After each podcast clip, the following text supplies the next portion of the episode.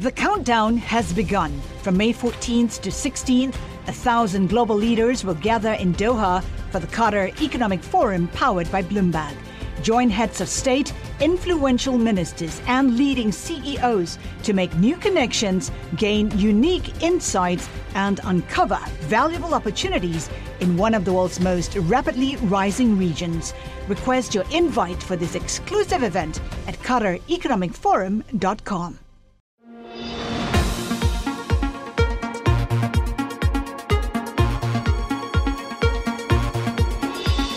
And welcome to What You Missed This Week. I'm Joe Weisenthal.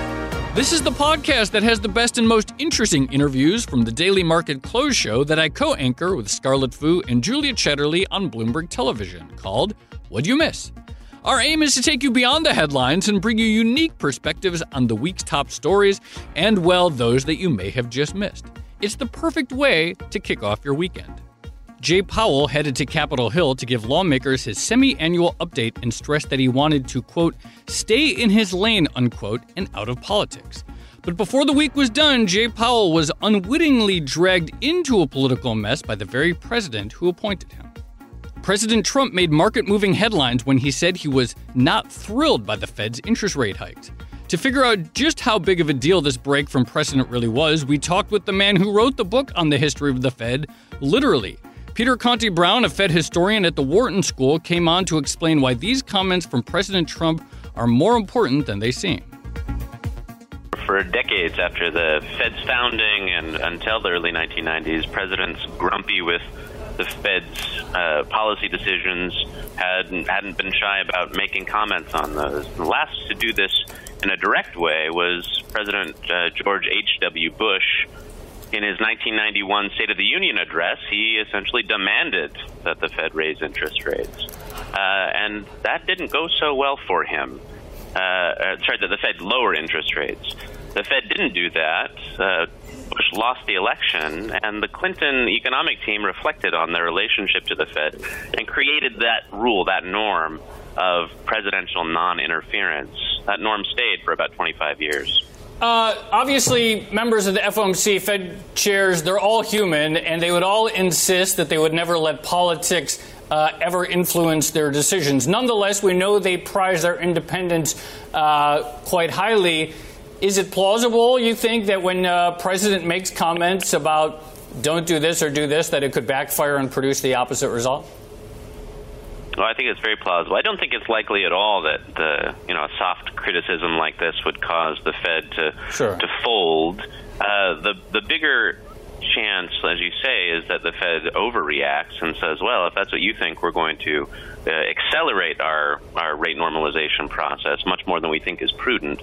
I don't think that's likely either, although that that risk is there. The bigger issue is that the perceptions of what the Fed will do uh, in, uh, in, in consequence of this kind of criticism uh, is are going to be extremely difficult for the Fed to control and very important, both in markets and in political campaigns and boardrooms and in newsrooms. Yeah, it just adds another variable for investors, for the Fed, for everyone to watch, uh, especially as the Federal Reserve is trying to get monetary policy back to normal, back to a normal, boring kind of uh, situation. What happens, uh, Professor Conti Brown, if the president actually comes out and just asks the Fed to not raise rates anymore? Rather than saying he's disappointed, he actually makes a request. How would the Fed respond? So this is why I think today's uh, uh, interview is much more important than it might seem. It was just a couple of sentences, but President Trump is not responding to any market correction. He's not responding to sluggish mm. or negative growth. Uh, and so when we do have those things, I think the Fed is going to get the same treatment that journalists have gotten from the president, that the FBI has gotten, that some judges have gotten, and that's going to be essentially a publicity war the Fed does not come out uh, uh, well in those wars. Even a victory would be a Pyrrhic victory because the Fed depends so much for its legitimacy on uh, public regard for it. So that will be devastating if the president takes 85% of Republicans with him in denigrating and trashing uh, the Fed's institutional identity. Uh, just one more quick question, uh, Professor. I'm sorry. Um, what about, as you say, if he takes most Republicans with him? I mean, with the other institutions that he has attacked, he has mostly been supported by his party and supported by, uh, therefore, the majority of Congress. But wh- what about the Fed? Is the Fed different? Traditionally, has the Congress been supportive of the Fed's independence? You know, the partisan coalitions that support a Fed raising interest rates have historically been more identified with the Republican Party than the Democratic Party. That is to say, you, those establishment Republicans like bankers, community bankers or large bankers or others have said, you know what, we want to respect the Fed's independence. But 2008 did a funny thing for those partisan mm-hmm. alignments. And today I think the political climate is much more hostile to the Fed within Republican circles than Democratic ones. So we might be seeing a rare uh, political realignment around monetary policy that only happens once every few generations. And President Trump would certainly accelerate that. Then we caught up with Jens Nordvig, Exante Data founder and CEO, about Powell's two days of congressional testimony and his increased transparency as chair. Jens also told us why, despite the flattening yield curve, he still sees plenty of stimulus down the pipeline. I think we've moved into a regime where like the new communication around the Fed is so like tiny adjustments around the trend where we know we're getting essentially the quarterly rate hikes. So I don't think there was anything dramatic. And also, like you can see, it's two basis points here, two basis points there. Uh, the big the big deal is really, um, I think, a lot of investors are starting to look further ahead. Quite a few are starting to talk about, okay, the recession is coming 2020 the yield curve is having a certain slope because of that expectation. That, I think, is the key. Are we going to get data that is going to be strong enough to really say, okay, that prediction is just too early, and that could lead to the yield curve steepening again, essentially the whole yield curve shifting higher. That, I think, is the debate that is going on right now. And if we have a period of stronger data, I think that narrative will, will have to be pushed into the background. And, and as we get uh, these various data points, you know, it seems as though Jay Powell is trying to be as transparent as possible. Not only did he talk today, he gave uh, an interview, which is fairly rare, yeah. has been fairly rare yeah. for a sitting Fed chief. Is there such a thing as too much transparency? Before well, there were always complaints about not enough. Yeah, well, we've uh, certainly in my company we've had these discussions where we said, okay, did he just say that Yellen would never have been that specific, right? So uh, he certainly has a different uh, way of communicating and, and uh, a different degree of transparency, including on the stuff he doesn't know. He's willing to say, okay, we don't really know, right. we're just looking at the data that comes in. Uh, so, so far that hasn't really moved the market, but there could be an occasion where he's so transparent that it creates some volatility, uh, especially obviously if the data picture gets more uncertain. Right now, we're essentially meeting the dual mandate, right? We, we have unemployment where they want, inflation where they want, right? So it's when they get the deviations that it gets more tricky for them. Yeah, I wonder to what extent he's trying to make monetary policy as boring as possible again, because for so many years it's been out there because we've, we've treaded into uncharted territory. Now he's trying to bring it back to something where it's not making headlines day in and day out. You talked about the yield curve and how people are looking out to, say, 2020 and, and predicting a recession. Are we, or are people coming up with the narrative to explain why the yield curve continues to flatten. I feel like the yield curve has been flattening long before we started hearing whispers of recession in 2020. Yeah, I think that's right. So uh, I, I, met with a, a number of investors in Europe over the last couple of weeks. And there it was sort of the big story okay, we need to position for this uh, recession that's coming, right? Uh, but there's also some backfitting going on, which is implicit what you're saying okay, the, the curve has that shape. Mm-hmm. Maybe it's because European yields are still negative, like along out the curve, that that's dragging the curve down, right? There's a lot of external factors that influences the, the shape. Uh, I certainly think it's difficult to say, okay, in the past, this uh, shape of the curve has pr- predicted a recession. I don't think it works like that. Uh, I think that the, the very simple point I will make is that we have fiscal stimulus in the pipeline both the tax cuts and the spending is going to get more juice, so to say, in the second half relative to the first half. So it's kind of hard to see any data slowing. And in addition, we know that the fiscal stimulus is going to get more. So I just think the data is more likely to be robust than not. Mm. We, we haven't talked about the trade discussion that you had with well, the previous discussion. That's, that's the wild ask, card. Well, that's what I want to ask you about, and uh, in particular, I'm very happy about that. I thought we missed the trade no, discussion. No, no, no, well, but I want to ask you about China as well, because of course we just got some economic data from China that shows a slowing of growth there. I'm curious to ask you not just about the trade effect on the U.S., but the trade effect on China as well. If they're already slowing and we have this trade war going on, is that going to exacerbate the issue there and then feed back into demand for U.S. products, trade war or no trade war? Yeah, well, we have something very interesting going on in China. Uh, like, uh, we, we, like to pull up the two year rates here for the United States, right? But if you look at the two year rates in China, they touched 4% last year when the economy was doing quite well, and now we're at 3%, right? So we have like a very dramatic divergence between what's going on in US yields and what's going on in Chinese yields, and that clearly reflects some kind of concern that the economy is slowing there, that the trade the tension is clearly not going to help. And I think even from a political perspective, this is something that could feed into a very unusual dynamic. If the Chinese policymakers can say, okay, the economy is slowing, because some nasty stuff happened because of what the U.S. is doing, that's kind of like a scapegoat me- mechanism where you can perhaps get away with the economy uh, slowing and not take political blame for it. So I think that's the sort of trajectory we have to, to, to keep uh, an open mind towards.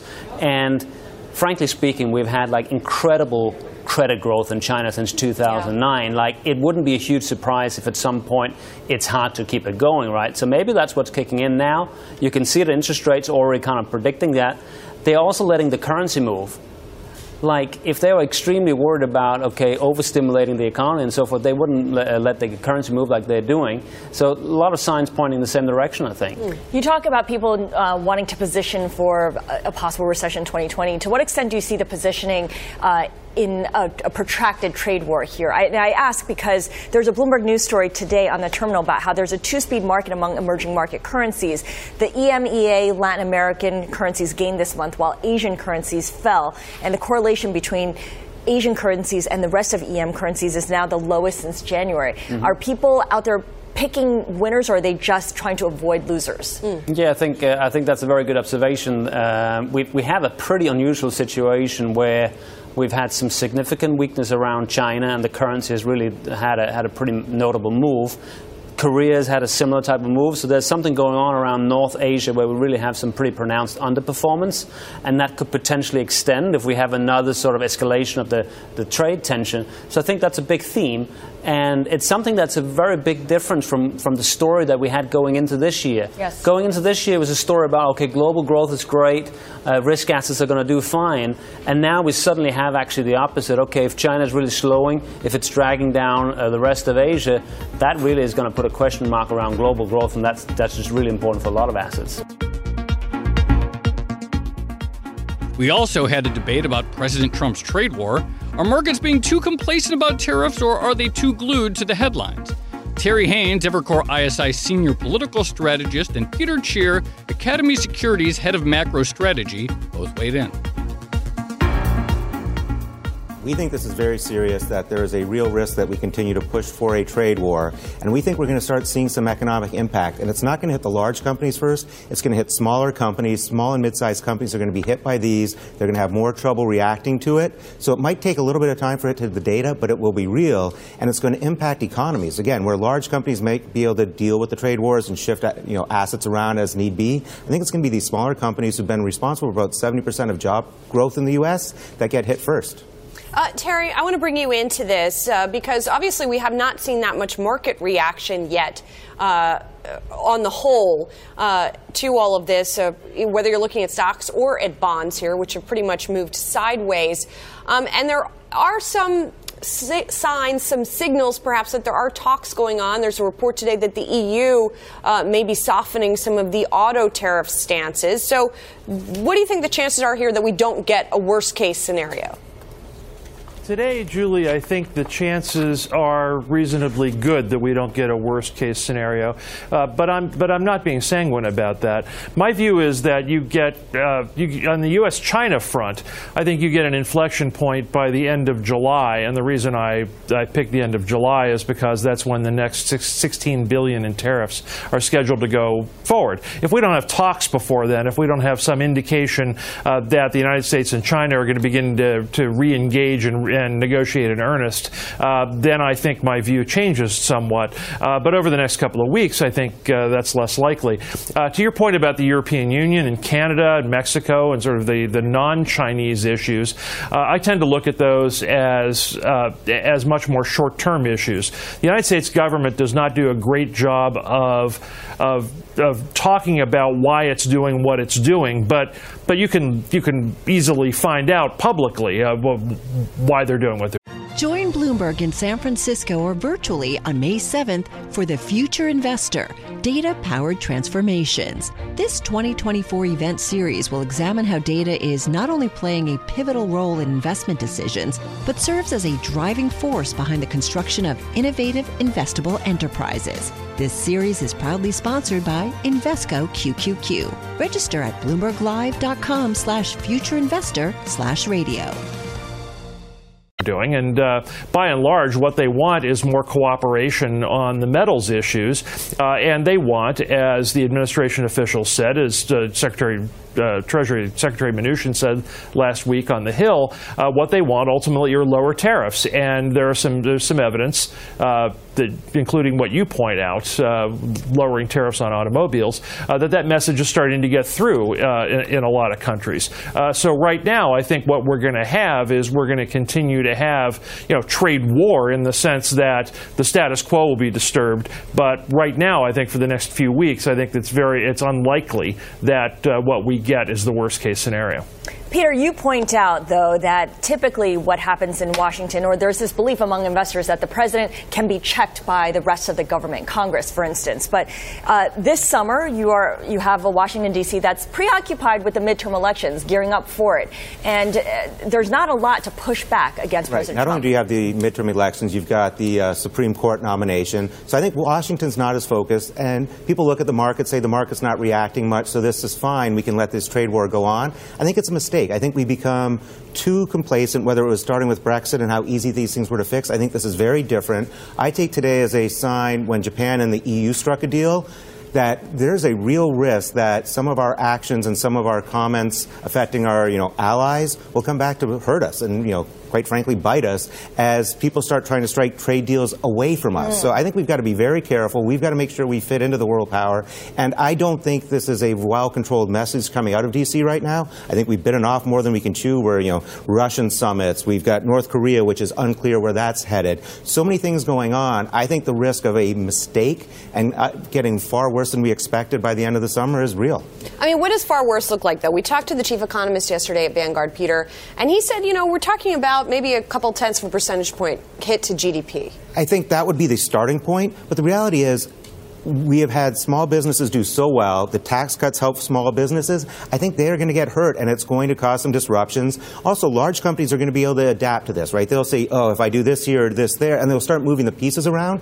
I don't see how that benefits the U.S. economy, right? If the goal of trade wars is to actually bring more jobs and better income here, I think it's actually going to have the exact opposite effect. So we'll derail a lot of the benefits we've seen from the tax cuts and we'll hurt the economy, and that will then pass into the markets.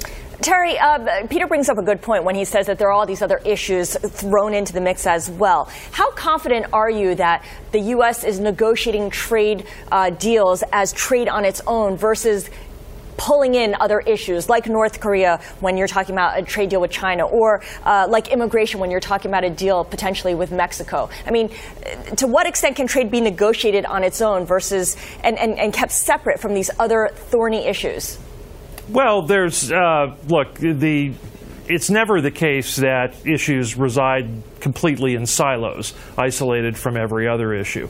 Uh, it, and, and, a good example of that is, I, I think, and I've written, that uh, the North Korea issue con- uh, continues to be indirectly linked to the trade issue. I think as long as China uh, maintains and, and keeps up the pressure on its client state, North Korea, uh, to denuclearize, I think uh, they have a chance of uh, getting marginally better conditions on trade than they would otherwise.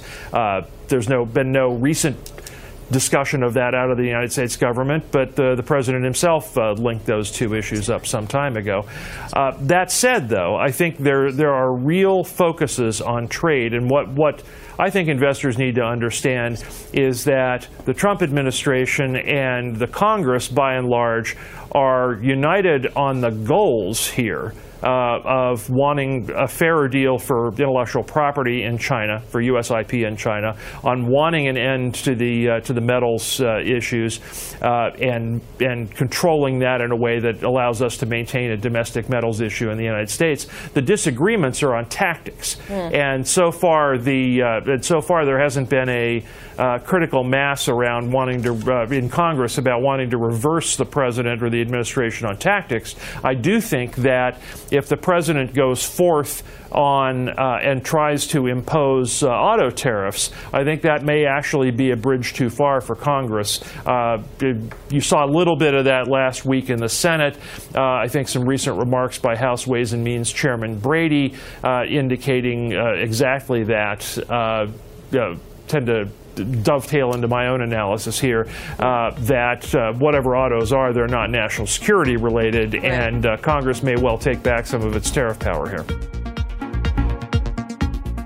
Then Scarlet interviewed Erica Nardini, CEO of Barstool Sports, about why she says the more than 15 year old brand is more like a two year old startup and how their brand finds people where they live these days on the internet.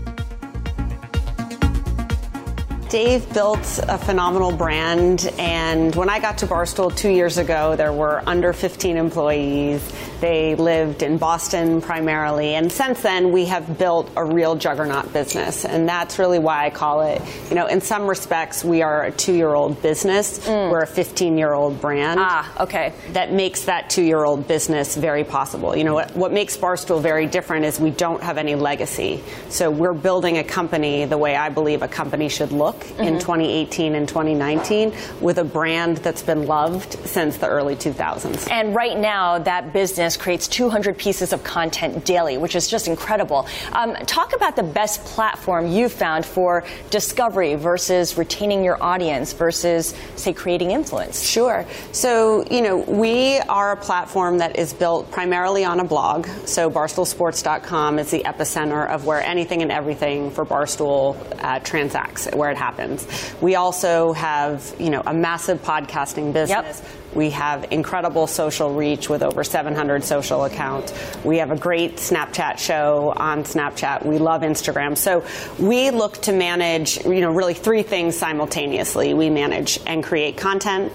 We create conversation with our audiences around that content. And then we make commerce experiences that make the conversation more interesting and the brand more relevant. So and which is the best for keeping your audience versus finding Keeping our audience is our own platform. And that's one of the biggest things things that Barstool brings to bear, which is that we have our own audience. They are loyal to Barstool, mm-hmm. and we're able to retain them. They spend on average between 20 and 45 minutes a day with us. They're visiting many, many, many times a day. Now, Twitter is a great platform for discovery, mm. and we live on Twitter. So all of the conversation around anything that happens at Barstool lives on Twitter.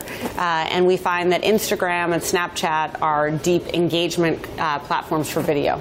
So now, to what extent does Barstool grow with its audience? I mean, track men's journey from college into their 30s, yeah. marriage and kids, and eventually yeah. into middle age. How specifically do you accomplish that through your content? Great question. So, you know, we're a brand that is very elastic and very dynamic. So we have an audience that, you know, is 14 years old all the way through 49 years right. old.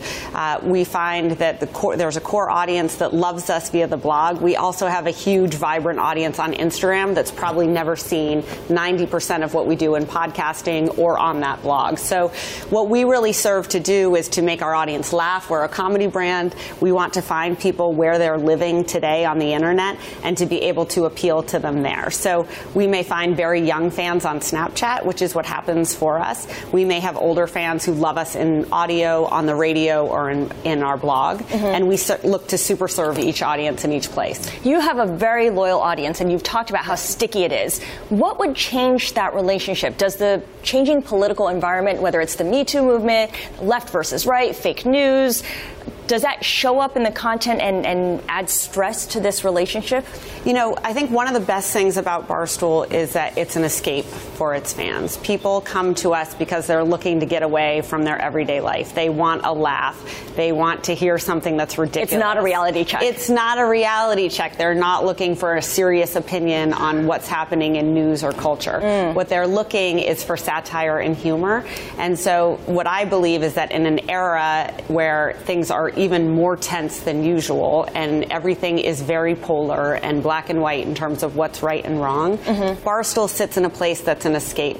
And Got that's it. important for us with our fans. We were just talking with Larry Haverty about what's going on in the media space. Lots of M&A going on, obviously. Comcast trying to buy Sky, the government appealing the AT&T Time Warner mm-hmm. merger. Everyone's trying to fortify themselves against the likes of these digital players, yep. new technology.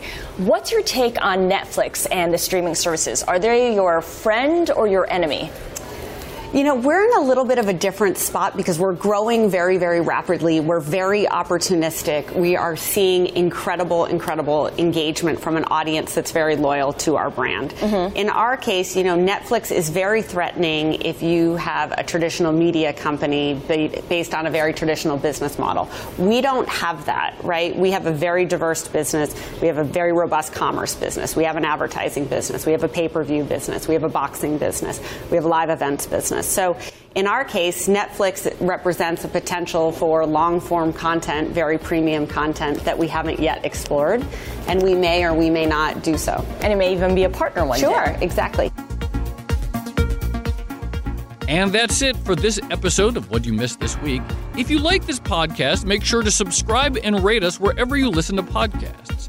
And tune in every weekday to our daily market close show from 3:30 to 5 p.m. on Bloomberg TV and from 4 to 5 p.m. streaming on Twitter. Thanks for listening and have a great weekend.